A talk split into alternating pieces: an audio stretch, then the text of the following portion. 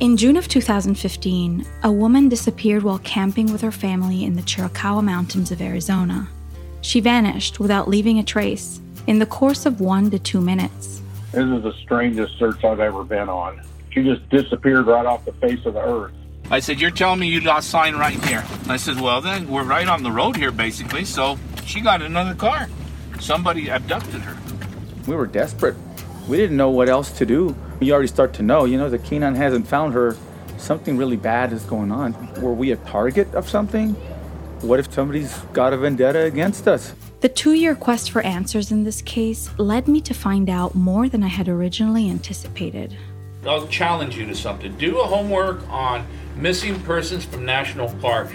It's going to astound you what you're going to find out. There's no way my brother would have thought of suicide. He also had just purchased furniture. He was very excited about fixing up his living room. So you don't buy furniture and start fixing up your living room if you're planning on dying.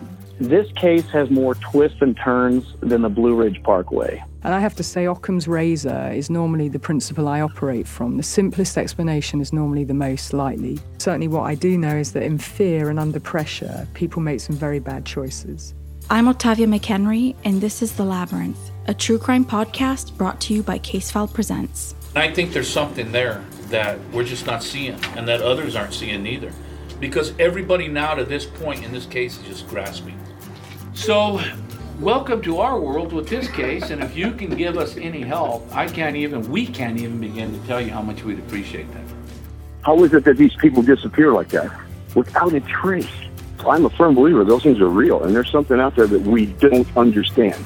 We don't. The Labyrinth, available exclusively on Spotify.